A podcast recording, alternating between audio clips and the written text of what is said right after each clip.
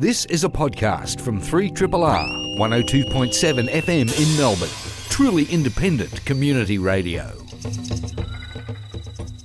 One of the places you might like to go, I'm going to tell you where to go. I think you should go to Lorne. I think you should go to Lorne and check out the Lorne Sculpture Biennale. Joining us to tell us more, curator Lara Nicholls. Lara, hello, how are you? Good morning.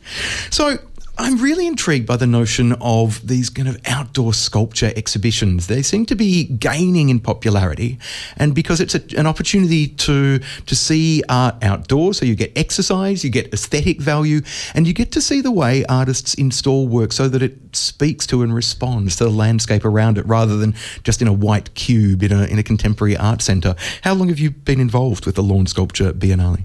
Well, this is actually my first um, time as curator of the Lorne Sculpture Biennale, but I was born in Lorne. So I live in Canberra, but um, I was born in Lorne, and when the role emerged, I th- couldn't resist. I had to come and do it because I know that landscape so intimately and feel so passionately about it that I, I wanted to have a go at the very tough problem of inserting sculpture into that magnificent landscape. It must be an intriguing problem to have to deal with in many ways because you you want work that in some ways will create a fascinating juxtaposition with the landscape, but in other ways will communicate with it at the same time. Yeah, it's very tough actually because there is no the space is fine, infinite when you're down there. So suddenly things that are normally huge look very small. So the landscape itself and the environment can subsume the work. So it's really tough to place something in that landscape and for it to resonate. Um, so either it looks like a complete anomaly and people go too wild with trying to stand out, or it just gets soaked up into the landscape. So it's very tough on the artist. It's really hard work for them to actually create work which holds its own and actually says something deep and meaningful. Now, it really does seem to be a, a, growing trend to have these kind of outdoor exhibitions, Sculpture by the Sea, which has been running for many iterations now in both uh, uh, the the east coast uh, in New South Wales and the west coast over in Cottesloe. Uh, there's uh, sculpture, outdoor sculpture exhibitions in the rainforest and the Blue Mountains, for mm. example.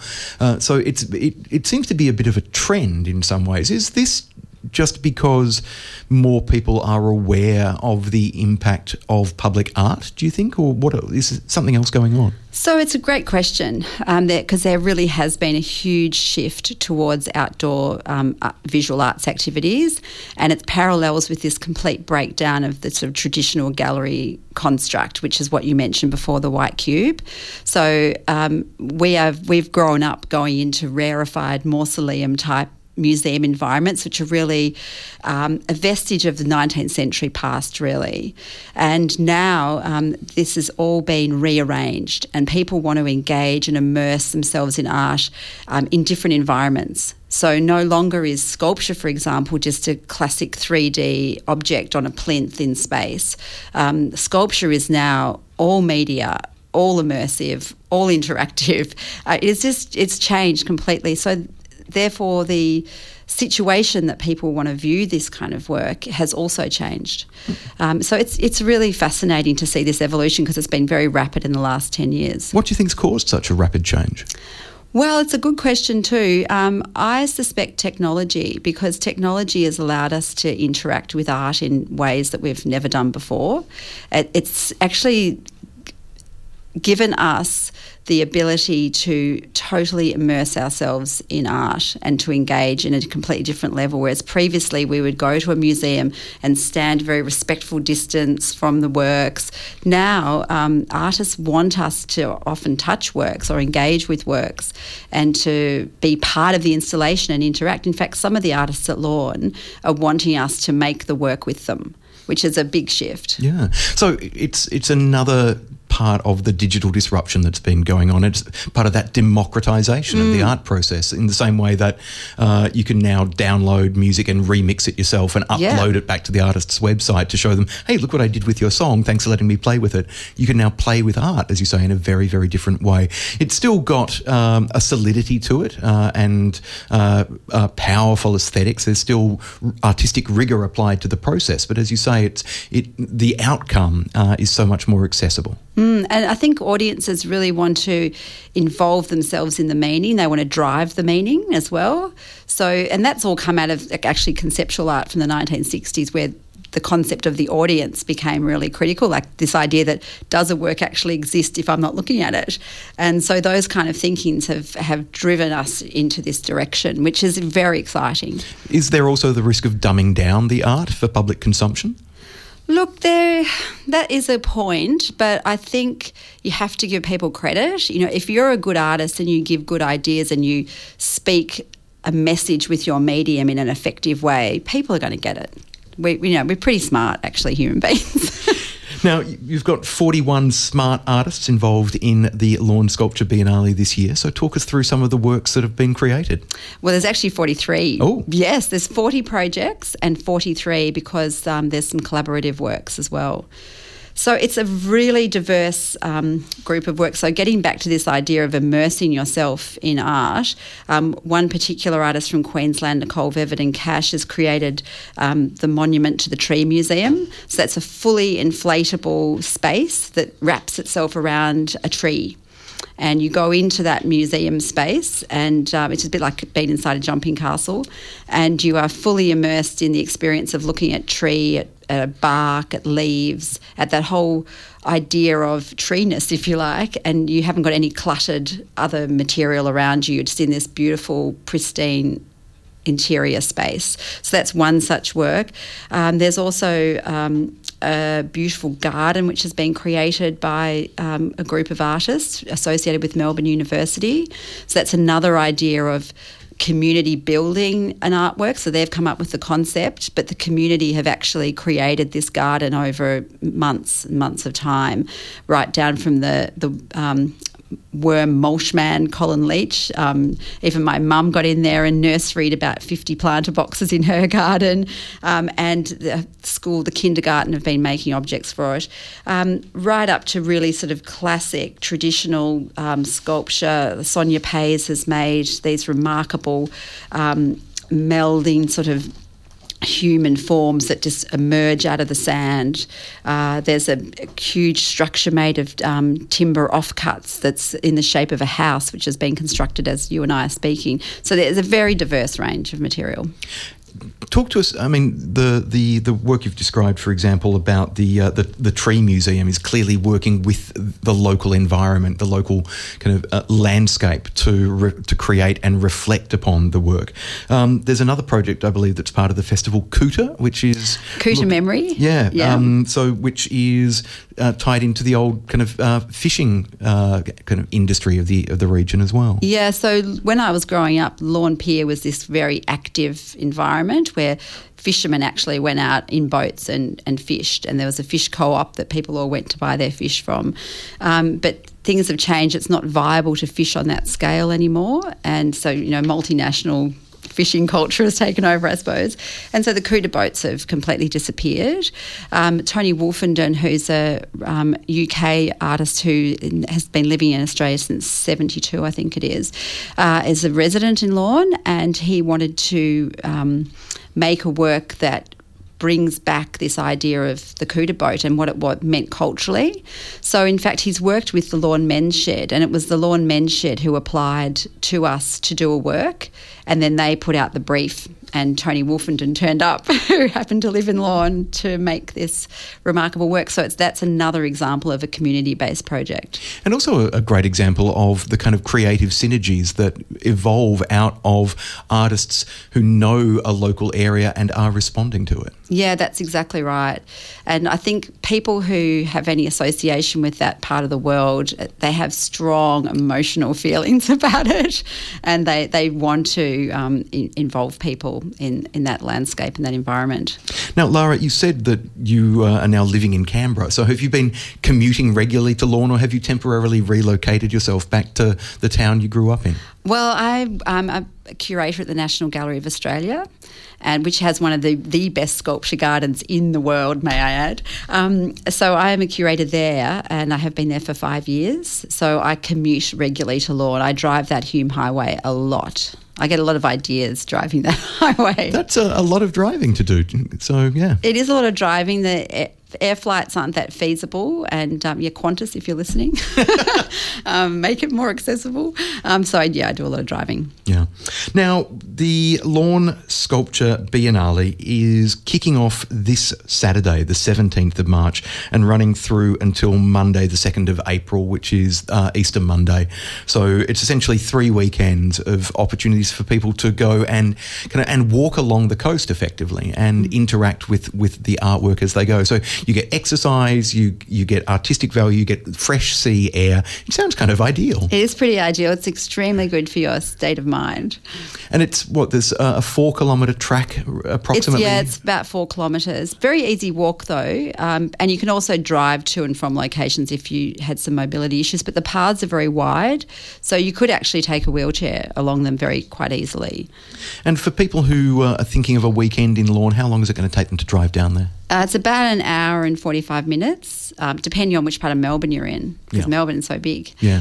Um, yeah, so it's not very long, and then you, you get there and it's just gorgeous. Bef- you know, just beyond the town is wilderness, literally. So yeah, I mean, it's one of those fascinating places where you've got kind of mountains and, and bushland coming down, meeting the, the coast and the Great Ocean Road, and and the the wild ocean as well. So that itself, I'm sure, will have inspired some of the artists as well. Well, it inspired the title for the Biennale, which is Landfall.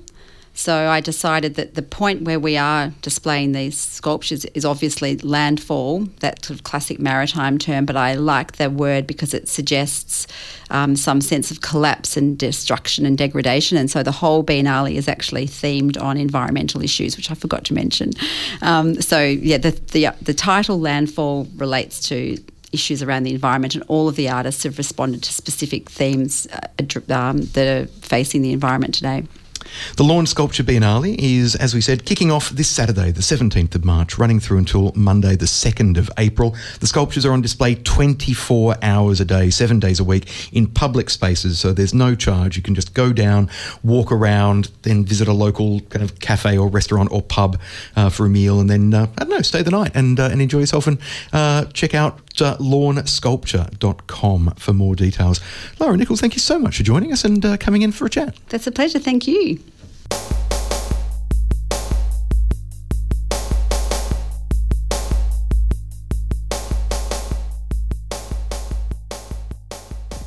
We're going to talk theatre now. I'm joined in the studio by playwright Lachlan Philpott and director Alyson Campbell to talk about uh, one of Lachlan's, well, it's a newly staged production, but it's not necessarily a new play, uh, and which has been described by the playwright as it may be my saddest play, but it's also my favourite play. So, Lachlan, why is it sad and why is it also your favourite play? Um, oh, gee, that's a that's a big question, Richard. Um, it's sad because of the material that, that uh, it, it deals with, uh, because it's about a missing person. Uh, and I guess it's not just about a missing person, it's about the, the, the range of emotions that friends and family and loved ones feel uh, in relation to the, the sort of ambiguous loss of the missing person. So, it, uh, so it's about that. It's my favourite play, I think, um, because of its ambition and because of the, the kind of, I guess I describe it as architecture, which is probably not a usual word that we use when we're talking about plays, particularly when they kind of anything inventive can get stamped out uh, in, in, you know, ABBA. So, so yeah, but I think it, it's ambition. Uh, it makes it my favourite play. I guess it's also highly personal as well. So it's hard to sit through at times, but uh, yeah. Hard for you to sit through or hard for audiences to sit through? Well, pro- well, look, probably both. I think it's a very different experience. Uh, I mean, every play that uh, that I write, and certainly I think this is the same for most playwrights, uh, has has personal stuff in it that you either hide or cloak or whatever. I think with this one, it's very difficult for me to have actually hidden a lot of stuff, and it deals with a period in my life that I kind of sit through every night if I go and watch the play, which can be difficult, particularly when you, you know you're you're subjected or you're you're not subjected is not the right word when you have a different response from an audience every night that sometimes isn't necessarily in line with how you might be feeling. It's very it's not like writing a kind of light comedy where you hope everyone laughs and if they don't you're a little bit you know put out. I think if it's a highly personal work then it's something very different Alyson, uh, you've been working with Lachlan uh, on and off since the year 2000, so an 18 year experience of his work. What is it about this particular play that made you go, I want to direct this at Red Stitch? Well, actually, you know, it's really fantastic that Red Stitch have come on board with this. Yeah. It, it's a big endeavour to, you know, we know now that, you know, a cast of six is quite a thing. Um, and it is a very ambitious play and we've been ambitious with the staging. So I'm delighted it's there. And they also were. Um, it was it was at Red Stitch that Lachlan was a writer in residence when he originally wrote this script. So it's absolutely fantastic. And um, so we did work initially together on the first uh, development of this, but it's taken this long for me to actually be able to do it. So I'm that, so I'm immensely grateful for the chance to do it. Um, and I, I, laugh because I feel like I've waited, what, 12 years to do it and I'm still not quite ready or I don't feel quite ready. It's very, very tricky. As Lachlan says, the architecture, I think, is a great word for it.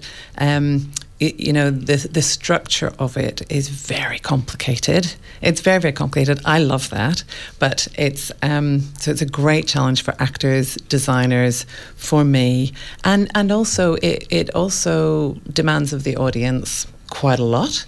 And I, I also really like that because I like to think that audiences will go there and that I, I trust them to deal with different performance modes. And I think, um, you know, for Lachlan, um, I, I, don't want to speak for you, Lachlan, but you know, it is an, an early play before other kind of requirements kick in about, you know, the number of casts that main stage theatres will deal with or all of those sorts of things. So I guess it's one of those places I think where you've done what you wanted to do, and it's so hugely um, uh, uh, inventive in the way that the strands weave together. Even when we stop and look at a scene, sometimes we go, "Oh my god, it's doing all this other stuff that we hadn't realized. Oh, that's from there, because of course it's only at the end of the rehearsal period that you're able to kind of go look at how these things have pulled together. Can we actually convey that in one viewing for an audience?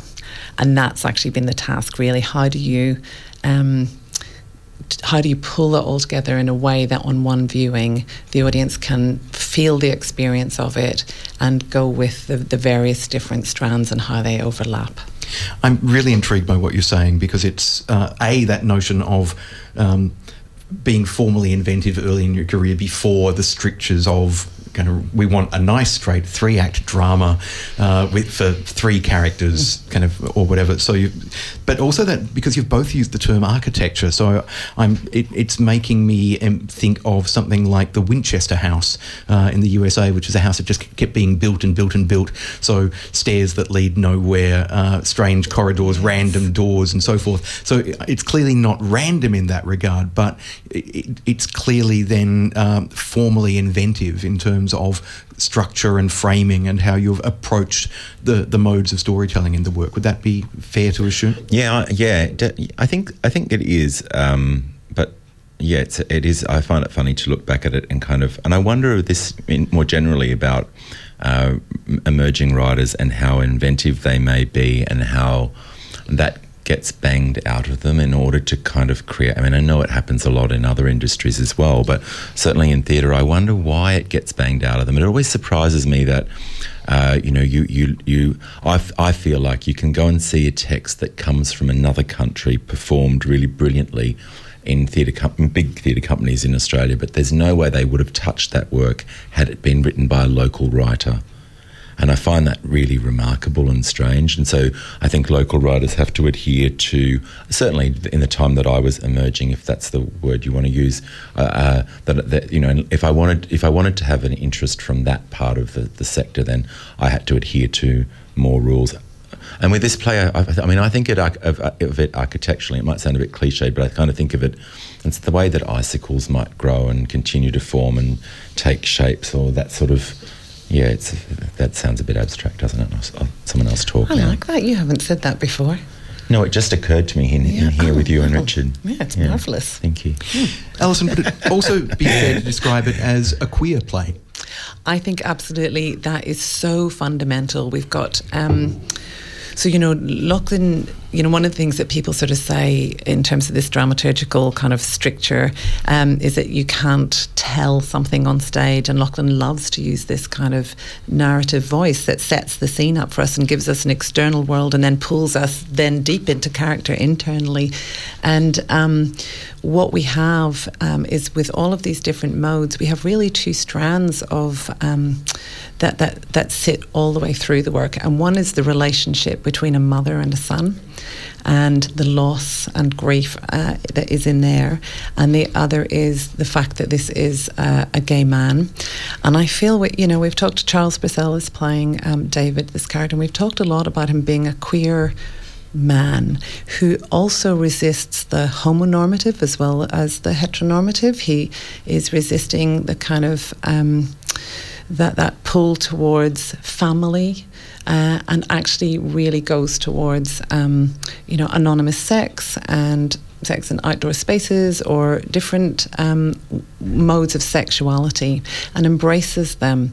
And so that is really the context of this is hugely important. It's not just a man who goes missing, it is a man who is gay and part of that community. And what are the differences in responses from the police if it is a gay man who goes missing? Um, Lachlan writes about, you know, the idea of party leave, that the police sort of go, well, gay men sometimes go off on party leave. And, you know, um, so the kind of bureaucratic and legislative, not legislative, but the kind of mechanics around going missing um, and the relationship of that with the context of um, a queer identifying person. Now, Lachlan, you said that this is quite a personal play for you, and I don't want to kind of delve too deeply into painful memories, for example, but you've uh, acknowledged that uh, part of the, the narrative is has been influenced by a, a friend of yours going missing, and the the, the response yeah. to that. Um, yeah, so uh, as I had a, a friend and uh, a close friend and ex um, who was also quite a visible part of the um, community. In both, we, we lived together in Melbourne, but then he was in Sydney and I was in Sydney. He went missing in Sydney. Uh, so it's certainly, I mean, it, the, the, the, work is certainly uh, obviously dealing with that, what, what happened to him and uh, that period. I think it's it's also very difficult to um, tell that that story on the stage. I wouldn't I wouldn't assume the right to do that. So it's based on that, or you know, if you want to say inspired, then. But I guess also I think what's become more evident to me looking back on the work too is that it also deals with a very kind of uh, intense period of my, my, life too because my father had died and I think I was also dealing with a fallout in a relationship with my mother at the time and so I think that also comes into it uh, quite a lot but it's funny because when I first did it I was I wasn't as aware of that as I am now. So it's yeah, so it's highly personal in in that level, and I think also it's like. Uh, the, a lot of the a lot of the, the, sexual questions that are being asked by that character are certainly things that that I and probably a lot of other people have asked as well. Yeah. I had an interesting conversation last week when I was over in Adelaide. Uh, caught up with um, the artistic director of the State Theatre Company of South Australia. Yeah, he's just uh, uh, Geordie Brookman, who's just directed uh, Patricia Cornelius's kind of main stage debut. Uh, the, the, so now finally we can put that cliche of the the, the the, the playwright who is so awarded but never put on on the main stage. But he commented on the fact that all playwrights have their obsessions, and those obsessions are reflected and abstracted and manifest in different ways over time. And it's only when you look at a collective body of work that you can sometimes see through lines and threads running through. It intrigues me that the notion of, of loss and disappearance and masculinity and queerness is something that you were working on with Colder kind of years ago, 12 years ago, but is also still a current interest of yours as well. The the play Lost Boys that was commissioned by Merrigong Theatre Company up in uh, in Wollongong. We're we're seeing another facet of of that kind of aspect and interest and passion of yours manifesting there. Um, I guess that's an observation, but to, to turn it into a question, Alyson, uh, for you as director, having worked with with him for so long, how sensitive do you have to be uh, in perhaps pointing out things that he that, that Lachlan himself is not aware of that crop up in his work. How do you deal with those obsessions and interests of a playwright when they manifest again and again over time? Well, it is interesting. I, I do remember when this one, when you first wrote this one, and I was looking at the trajectory from Bison, the first play, which we'd worked on together, and then um, uh, not your first play, the first one we'd worked on together, and then Catapult, which was also, you know, a gay man um, thinking about having a child with a lesbian couple and the relationships there, and also, again, there's um, very close relationship with the mother, a father who is um, dead but present in in that play as well. Six characters, um, and so those thematics go through. But I think one of the things I would say about Colder, for instance, is that we can go back to the impetus for it. But what I've really discovered in rehearsal is that actually, because of the because of the the nature of the writing and the visceral impact of it, you actually it's not really about empathizing so much well you know absolutely empathizing with this scenario in front of us playing out but i think that you actually cannot avoid going to your own experience of loss. It's it's just it will take you there and we can't, we can't sort of avoid it there's there's something that will will touch each of us in terms of of a loss somewhere, especially around that idea of an ambiguous loss, because that might be even a child who leaves home, or you know, what do you become if you're no longer the mother to that child, or you know, all of those sorts of questions. So, I think that um, in terms of that long term uh, investigation of something, I think Lachlan and I have committed together to engaging with queer.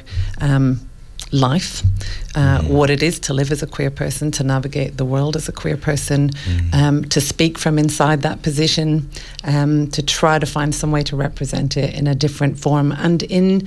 Um, in, in dramaturgical ways, in, in a way that it's organised that is also queer, that doesn't follow those particular sets of rules of the mainstream or the normative. So that, has been an endeavour. Yeah, I mean, I, and I, look, I mean, I think too had it not been for Alyson, who kind of recognised the, the, the work that I was writing originally, I probably wouldn't be writing now because I don't think that there was, you know, I think every uh, every emerging writer certainly needs somebody like Alyson who gets their work and who is brave enough to to stage that work. Because look, I mean, at that time there was no one else who was interested in the work. It was kind of people didn't get how it might work on stage, and it's such a revelation to meet a director who goes I get it, and not only do I get it, but I want to work on it, and then you know takes takes work and makes it in, into an extraordinary piece of theatre. And I think that's why we're still working together after this long, um, because we have a really honest relationship, but also because I think we really.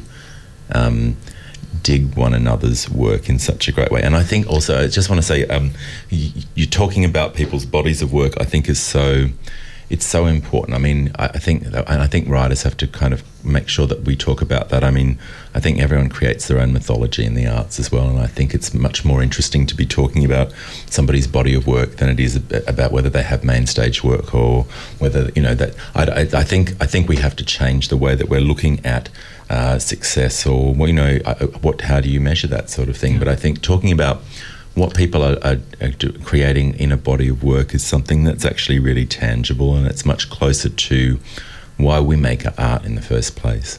I'm also really intrigued by the fact that you have such a uh, more than a decade of, of, of, artistic kind of practice together, yeah. which makes for better work because you are aware of one another's kind of ideas and conversations. You have a shared language, a, a way to communicate, which a first time director working with a playwright uh, uh, at the first point in their hmm. career, kind of the conversation is going to be so much more awkward and slower to get yeah. the ideas together. But you can you can just cut to the chase. Mm. I think it's true. I mean, I, I also feel like sometimes I have a I get a reputation of, of being difficult, and I think being difficult is such a hard thing to. It's a hard it's a hard reputation to shake off. But I think sometimes people confuse being passionate or being certain for being difficult as well. And I think you know that, that certainly Alice and I have difficult conversations, but we're very aware of the fact that we're both coming from a similar place, but also working towards a place that you know we want the work to be as good as it can be and to and to make work in that way means that sometimes you have to have difficult conversations. I don't know. I mean, I think Alyson is. I know, can't speak for myself, but Alyson's also Alyson is able to put her ego aside in a way that I think many artists could learn from.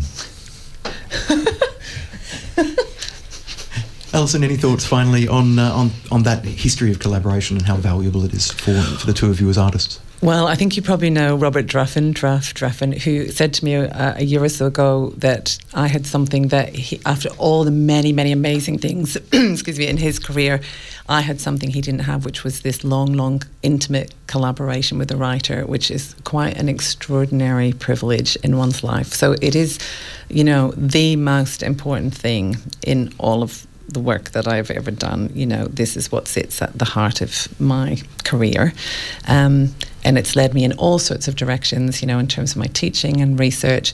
And so I sat in a room at the VCA last week while I stood jumping around probably to the new writers, directors, and dramaturgs all in a room together um, and said, you know, we, I said, the cold is on, you know, it'd be lovely if you come, we'll talk about it in class and look at you all in this room together. And maybe in 20 years, there are going to be little pairings of you. Mm. And this might be the day in this room that you start one of those conversations. So that was quite a joyful thing.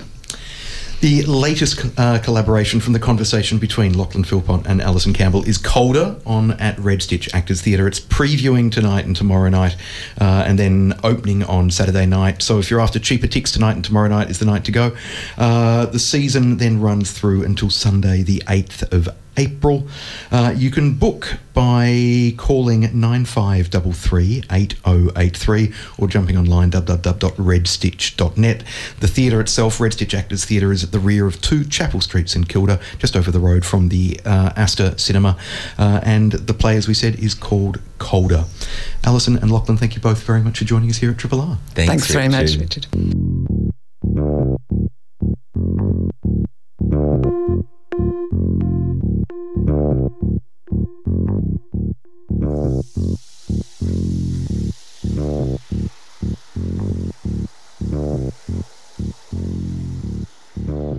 Now, we're going to talk Next Wave Festival, which uh, launched its program earlier in the week. The festival running from the 3rd to the 20th of May. It's a biennial festival. Uh, I'm joined in the studio by Festival Director and CEO Georgie Meagher and creative producer Erica McCalman. Welcome to you both. Thank you. Thank you, Richard. Um, I'm going to start with you, Georgie how does Next Wave define itself these days? Back in the day when I worked for Next Wave in 1998 99, it was still very much focused on being a festival.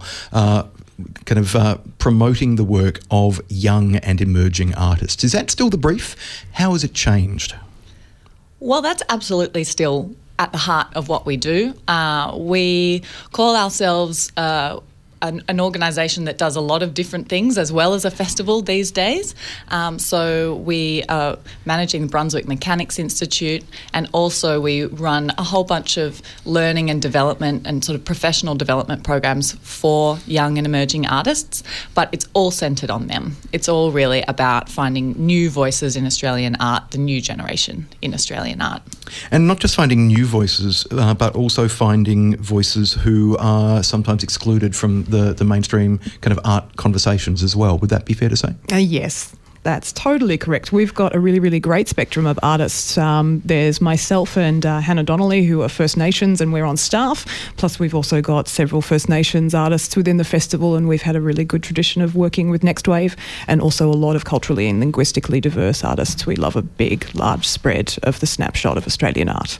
So, what is the snapshot of Australian art at the moment? One of the trends that has been really strongly emerging over the last couple of years is a focus on trans and uh, gender diverse artists, for example. Is that reflected in the Next Wave program? Yeah, absolutely, it is. Um, we have an incredible work uh, in development by a collective called Embittered Swish uh, that is titled Estrogenesis that will be taking over Brunswick Mechanics Institute. And it's a, it's a really interesting collective of artists, very multidisciplinary.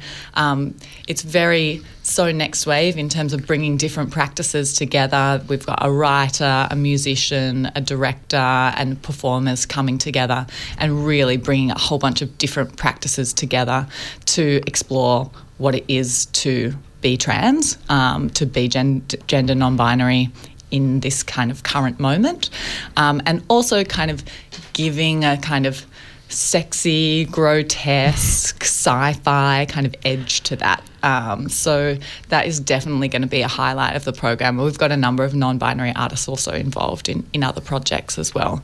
So we think about diversity in its kind of broadest sense, in terms of gender, in terms of um, culture, in terms of being with disability or not, um, and try to try to make sure that we're that we're showing a, a full spectrum of, of, different types of voices and making sure that the future of Australian art sounds as as diverse as the streets that we that we walk. Yeah.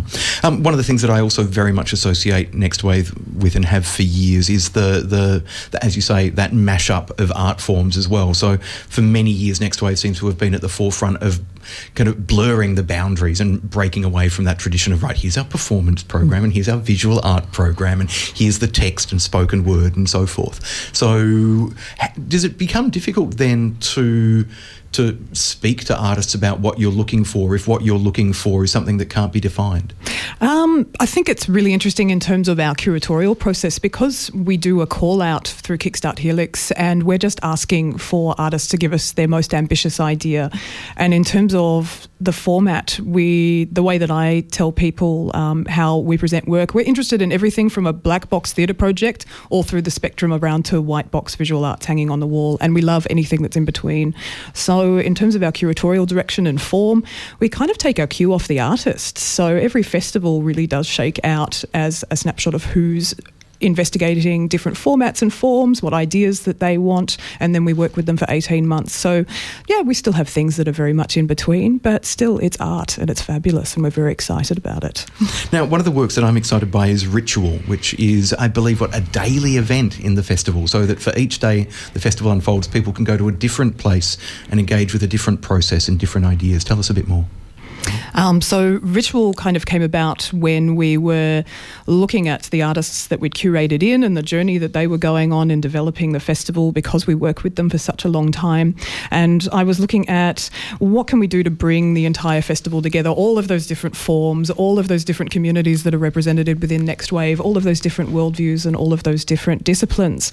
Um, and when I thought about it a bit more deeply, I realized that all of the artists are really wanting to tackle everything that's happening happening at the moment. People say that we live in a very divided time. Um, personally, I don't believe that. I think actually a veil's been lifted and we can see how divided we are now, and now we have to deal with this. So, ritual is the idea of artist as leader and artist as creative practitioner and artist as person who is conduit for culture. So, as an alternative to having a panel discussion or shouting at each other across the internet, we're human beings. We're actually quite good at coming together and doing something quite profound with each other but maybe we need a bit of a reminder of that. So, rituals designed as a place every sunset for anybody who's within the festival's orbit to come along for free and see have a new experience. Um, it's definitely not something to sit down and spectate. It's something that you participate in, and hopefully we can kind of crack through that very very intellectual veneer that we like to live in within the arts, and yeah, bring some soul to it. How important is it for a festival like Next Wave to connect people, to connect not just artists and audiences, but the population of Melbourne and the, the diverse populations of Melbourne who, I mean, people who go to galleries regularly uh, but don't go to the theatre almost never meet theatre practitioners, for example. And the audiences at galleries are different to the audiences at theatres. The audiences who uh, come from the, the western suburbs versus the eastern suburbs are different audiences again. Can Next Wave play in the same way that Next Wave encourages a breaking down of art form boundaries? Is the, the, the programming approach the, the very kind of DNA of the festival focused on breaking down the boundaries between people? Absolutely. I mean, I think that is one of the most important values of art itself is to be able to connect um, and to start conversations.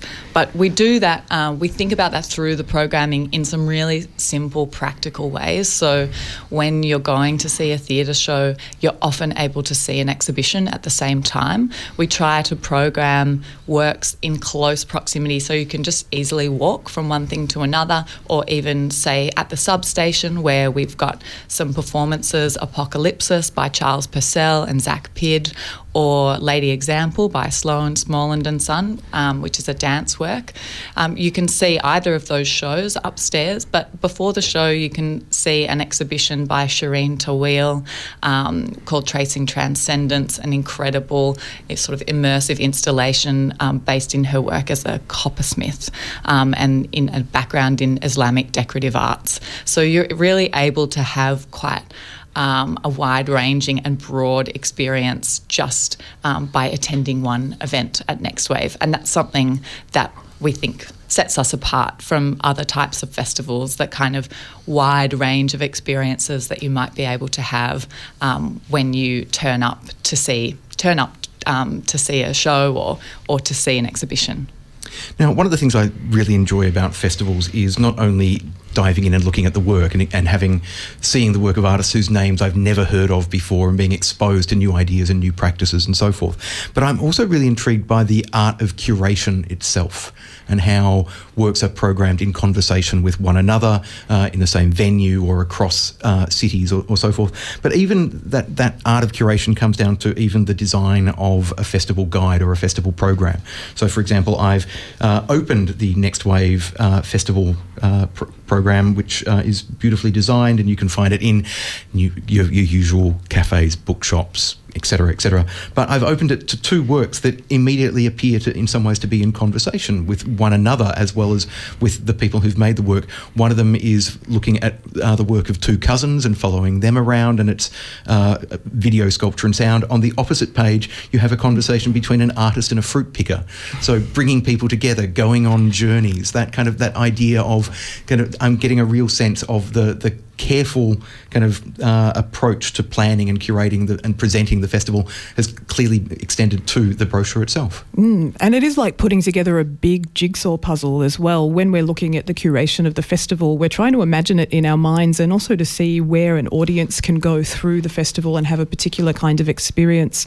And I think that conversation that you're perceiving between the artists as well as part of the development process that we have, we bring the Next Wave artists together um, three times for an intensive. There's quite a large segment of the festival um, went to Bundanon with us in 2017, and we we ate, we talked about work, we bonded, we had other intensives in Melbourne where we all got to meet up um, as we collected more artists coming along. So those um, those artists with those works have also been in conversation for quite a long time, and what you're seeing within the festival is a culmination of that. They're quite a um, a strong cohort this year. It's been a very, very collegiate experience um, to be a Next Wave artist in 2018, which has just been wonderful to see and experience. And an important part of the festival's identity, that commitment to not just curating and presenting their work and saying, right, we we wash our hands of you, you're done. Where's the next crop of artists we can we can find?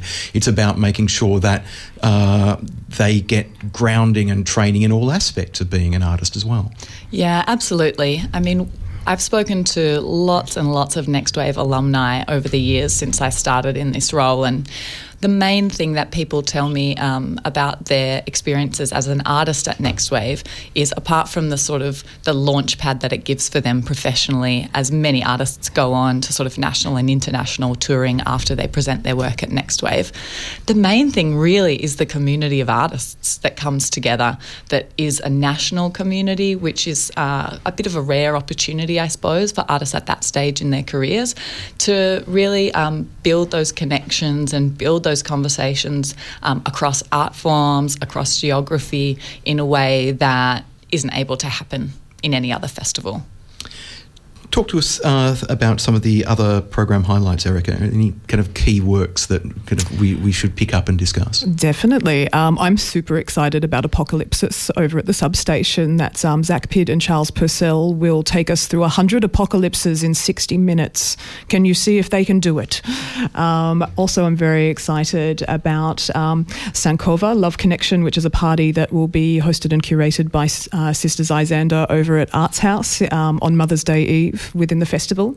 Um, also, super excited about I Am A, which is a exhibition by. Um, Luke Duncan King, who is a deaf artist, and he is showing us his community and the complexity and the um, diversity of it beyond simply being a deaf person. Um, so he's brought in uh, friends of his who are deaf feminists, who are activists, who are intellectuals. He'll also be doing an artist talk completely in Auslan.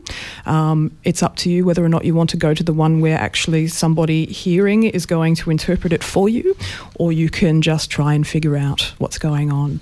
Um, so, yeah, I am also really excited that we're going to be at Abbotsford Convent quite a fair bit this particular festival. Um, so that's new fertile ground for us to look at. Um, the the festival does always seem to kind of like find and, and like transplant itself and grow into spaces in a really kind of valuable way. There's a, a handy map at the back of the festival guide, for example, which gives you an idea of just how the, the festival is kind of mapping itself across Melbourne and inserting it into kind of different suburbs. So you can easily walk from Black Dot Gallery and to the Brunswick Mechanics Institute in Brunswick, for example. Probably a little bit harder to. Oh, you could you could then jump on your bike and ride to Northcote Town Hall, then down to Darebin Art Centre and zigzag across to Gertrude Contemporary. So you can kind of uh, yeah, wiggle your way around the city on an art adventure as exactly. part of Next Wave. Yeah, very excited. I think this is the most north we've been in Preston.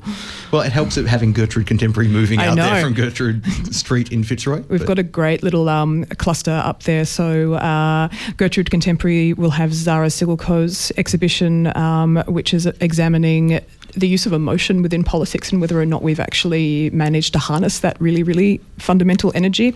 And also, House of Unholy will be uh, taking you through an experience called SEER in the Darebin Performing Arts Centre. So, and coming back to that notion of reflecting uh, the, the streets of our cities and the people who live on those streets, I've noticed there's a couple of works exploring um, kind of uh, diaspora, South Africa, uh, India, and so forth as well. So, kind of again, broadening that conversation, not just to talk about Australian artists in as if we live in some kind of continental bubble, but kind of recognizing that contemporary Australian identity is made made up of a kind of a, uh, a fractal pattern of so many other identities from artists and cultures from around the world. Yeah, definitely. It was one of those really interesting things when we were curating as well. When we did EOIs, we could see really, really strong themes and ideas come out. There is definitely a zeitgeist or a collective unconscious that um, artists are tapping into. A good artist has their antenna on, and we'll see these patterns. Um, reoccurring but yeah it's really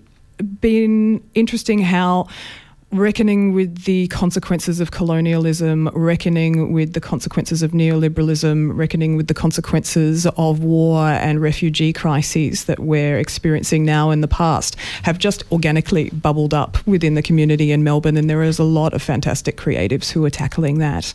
Um, and we're really, really glad to have them in the festival too. Georgie, Erica has mentioned some of the, the, the key works that have been that she's plucked out. Uh, any any other works that you wanted to acknowledge and reference now? I'm pretty excited to be doing a takeover of the Tote Hotel. Um, we're doing that with Liquid Architecture, and we've got two uh, amazing young DJ curators, um, young women programming the whole building for a, a day long party of performance and music uh, that will kind of activate the spaces in different ways than you're probably used to at the tote, um, but will really kind of bring kind of new energy again bringing diverse artists, bringing a lot of female and non-binary artists into that space, and kind of shaking up the the kind of the icon um, with some with some new voices. So I think that will be really, really fun. And I also love the fact that, as well as taking over something like the Tote, which is already part of kind of like uh, seen as some kind of uh, vanguard or outpost of independent culture, you're doing the exact opposite and taking over kind of what the law library at uh, in uh, at the Supreme Court. Yeah. So it's kind of like you've got this kind of like I don't know the the foundation of serious old Melbourne, kind of taking that over as well.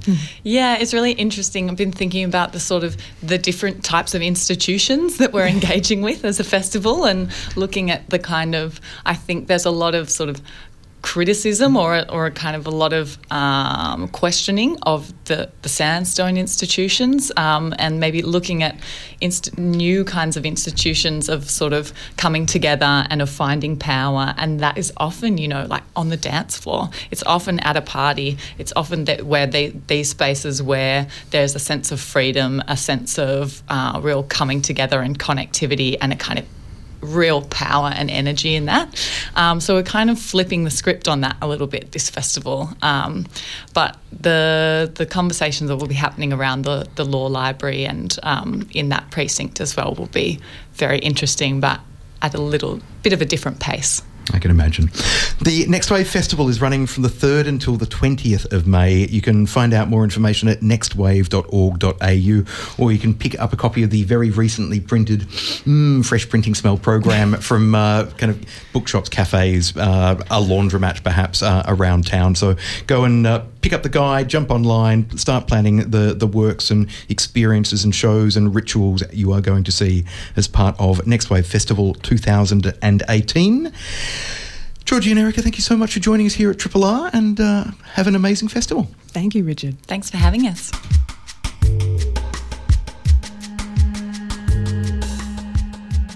Marisa Carnesky is visiting Melbourne from the UK. She's just done a season of uh, over at the Adelaide Fringe, and I'm amazed she can actually even string two words together, given how exhausting that festival is. But she's performing at the Butterfly Club in the city, a show called Dr. Carnesky's Incredible Bleeding Woman, which has been described as a menstrual blood-soaked wonder, um, uh, uh, incredible, inspiring, and wonderful. Uh, and I'm in intrigued to learn more about the pro, the uh, performance. Marisa, welcome to Triple R. Hello, thank you very much for having me. So, Dr. Carnesky's Incredible Bleeding Woman, I've been re- doing a little bit of reading about it, and it's been described as part performance, part lecture, part ritual, part evocation, part demystification, uh, and it's all about the menstrual cycle. Yes, so it was born out of me doing an actual doctorate of philosophy, a practice as research, practical PhD. Um, I come from a background of theatre and live art and cabaret. I'm one of these artists that likes to do everything. I can't decide on one genre. I'm just going to do them all at once. Um, so I wanted to research. Um, menstrual activism, menstrual rituals, the whole area of menstruation in mythology. So, my area is not exploring the medical processes of menstruation or revealing um, what your bodies go through or how your hormones change. And there's some amazing work out there that is looking at these things. But my work is to look at all the hidden and lost mythological stories and fairy tales and characters and menstruation's representation in popular culture, in horror movies, particularly, which is one of my favorites. Um, and then to look at what's happening today in activism, in feminism, um, so I come on as a kind of bizarre Aunt Flo character. I, I, like to think I'm a little bit like Endora in Bewitched, but um, as a minstrel, funny lecturer. So um, I do a very formal lecture about the lost representation and mythology of menstruation, which then starts to get a bit weird and surreal and David Lynchy and horror and bloody. Sounds fantastic. now, you mentioned horror movies, for example, uh, and the film that immediately sprung to mind for me is Ginger Snaps, kind of a, a, feminist werewolf film in which kind of the onset of puberty and uh, and uh, the the menstrual cycle linked to the full moon and to, and werewolves and so forth. So the, you've clearly got an enormous and rich back catalogue of myths and legend and stories to draw upon. Is the challenge with a show like this about what to leave out? Absolutely, and I am a bit of a I call it a menstrual Gesamtkunstwerk in that I can't decide what to leave out. There's a lot in it, and I pack a lot into the one hour. What was that word again? Gesamtkunstwerk, which fan- it means a, a, a, an art form with everything in it. Um, you know, because people say, "What are you? Are you cabaret? Are you live art? Are you theatre?" And this is this has been the bane of my professional career. Is I'm like well, um, so I've come up with a term, and I'm a the Gesamtkunstwerk is an old term. Uh, I'm German, I'm assuming, um, but I'm a show woman. So I'm not a showman. I'm not a show girl. I'm a show woman. In that, if you see a great magician, you would say. What a great showman, or you'd think that Barnum was a great showman. Uh, I like to think I'm a great show woman, but I'm, I'm an arts practitioner, so it's it's very arty. It's quite conceptual because part of the other thing about the show that is exciting is that I did an experiment um, with some extraordinary performance and cabaret artists from the UK. I don't have them with me, but I've got amazing art house horror movies of them doing their menstrual rituals. So we met not on the full moon, but like, at the dark of the at moon. the dark of the moon, and that's based on some research around the traditional human menstrual rituals and how uh, when women would go into seclusion in traditional human cultures and um, so we go on the dark of the moon and that's what that's the research that I was looking at. And we make menstrual rituals and we made them in a at, in a tacky seaside town in the UK because that was we couldn't get some kind of place in the wilds in a forest, so we went to a a B and B in the seaside. No, we we went to an arts centre, gave us some space on the, uh, in Southend, which is very grey and rainy. But we made these, we remade these kind of occulty, feministy, queerish w- rituals around menstruation using our skills as performance artists and cabaret artists. And I have amazing films of the women in the group showing their menstrual rituals, and I do my menstrual rituals. Um, but then the show ends up quite interesting because going from quite a camp and ridiculous comedy character, it starts to become confessional in a way. And I tell the women's stories with films of them. When we do it with lots of them, they tell their own stories. Um, and we tell the real stories of what happened to us by because it, some magic was involved. You know, when you perform menstrual rituals, which we don't really in our culture, uh, every month things happen. That's all I'm going to say. You have to come to the show to find out what happens. Now, from uh, a male perspective, one of the things that fascinates me about this show is living in, in a Western culture like Australia, the the kind of shame and the taboo and kind of and the whispering and so forth that goes on. And kind of like it's often been joked that if if men had menstrual cycles, we'd be joking about it down the pub kind of every month. So the the notion of something that for some people might be confronting or shocking or taboo, kind of like literally, uh, shall we say, airing your dirty linen in public, kind of um, to, to reference the kind of the kind of hanging out the bloody sheets after a woman was deflowered, kind of uh, in the Middle Ages or whatever. That notion of reclaiming what was uh, a great uh, place of storytelling and culture and myth and giving that love and respect and public recognition again. That fascinates me. Oh, thank you. I'm glad you think so because I think so too. And um, it's amazing to think that in our culture that we're living in, in our Western culture, where um, we have feminism and we've had it for many years, 100 in fact, and, um, you know, uh, the menstruation that happens to so many people is still so taboo. And, you know, I grew up in the 70s and the 80s, and there was a lot of shame around the menstrual cycle.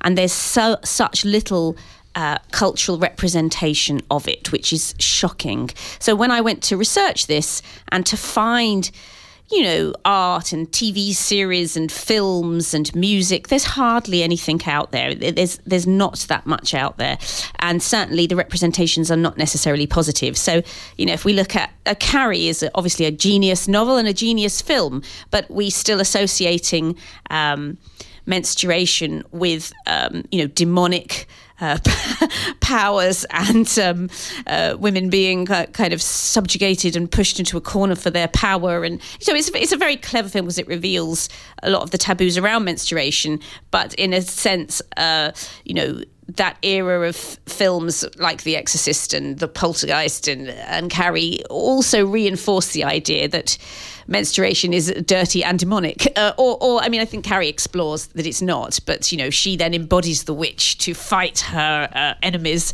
So, um, you know, it, it's a it's a very rich area, and and it's an area that's been more explored in horror and the fact is that you know myths and fairy tales and, and blood are thought of as horrific, but of course menstruation is not horrific. It is a fact of life, yeah. and uh, you know just so. the fact that it, it kind of that myth of the monstrous feminine, uh, which kind of crops up time and time again, embodying male fear. Yes, well, you know the the, the vagina dentata. Data, yeah. but have you seen the horror film Teeth? No. Ah, it's a it's a vagina dentata I've- kind of kind of reclamation film. Uh, it's fantastic. Definitely worth a look. I have to look at that. I mean, we look at in the show. I talk about. I you show some images from Suspiria, the Dario Argento movie. With you know, so pe- a lot of what's interesting about this show is that people think, oh, it's only going to be interesting for women. It's actually really interesting for horror. For people into horror, which is usually a lot of men, because I'm a real horror nerd. So um, we look at menstruation from that perspective. Um, and one of the films I look at and the images I show is Possession, which was uh, Isabella Adjani in 1981, Andrei Zulawski. And uh, that Oh, has a, one of the, blood and milk. Yes. yeah, it has one of the only scenes in cinema of miscarriage. It's a it's a really rare, bizarre film, and it was kind of thought of as a video nasty, but it's. You could say it's a kind of feminist classic in a way, but uh, you know, there's always two ways to read something. But um, what else can I tell you about the show? Uh, yeah, it's it's it's extraordinary because it was a real research project, but at the same time, it's tongue in cheek. And um, so it's humorous, but it's also does show some uh, real information about what happened to us by taking this experiment. We made these these menstrual rituals uh, for nine months. We met in the dark of the moon, and we made these pieces, and and those pieces are revealed. Sounds fantastic. The the production is Dr. Carnesky's Incredible Bleeding Woman. It's on from tonight, Thursday the 15th through until Sunday the 18th uh, at the Butterfly Club in Carson Place off Little Collins Street in the heart of the CBD, just around the corner from the Melbourne Town Hall. You can book by going to thebutterflyclub.com uh, and performances are 8.30pm every night, tonight, Friday, Saturday and Sunday. Tickets are 34 bucks, 30 concession and if you're a member of the Butterfly Club or you have a group of six and more friends, tickets are $27. So the thebutterflyclub.com for more details to check out Marisa Carnesky's Dr. Carnesky's Incredible Bleeding Woman. Marisa, it's been an absolute pleasure having you on the program. thank you. I've really enjoyed myself. This has been a podcast from 3RRR 102.7 FM in Melbourne. Truly independent community radio. Want to hear more? Check out our website at rrr.org.au.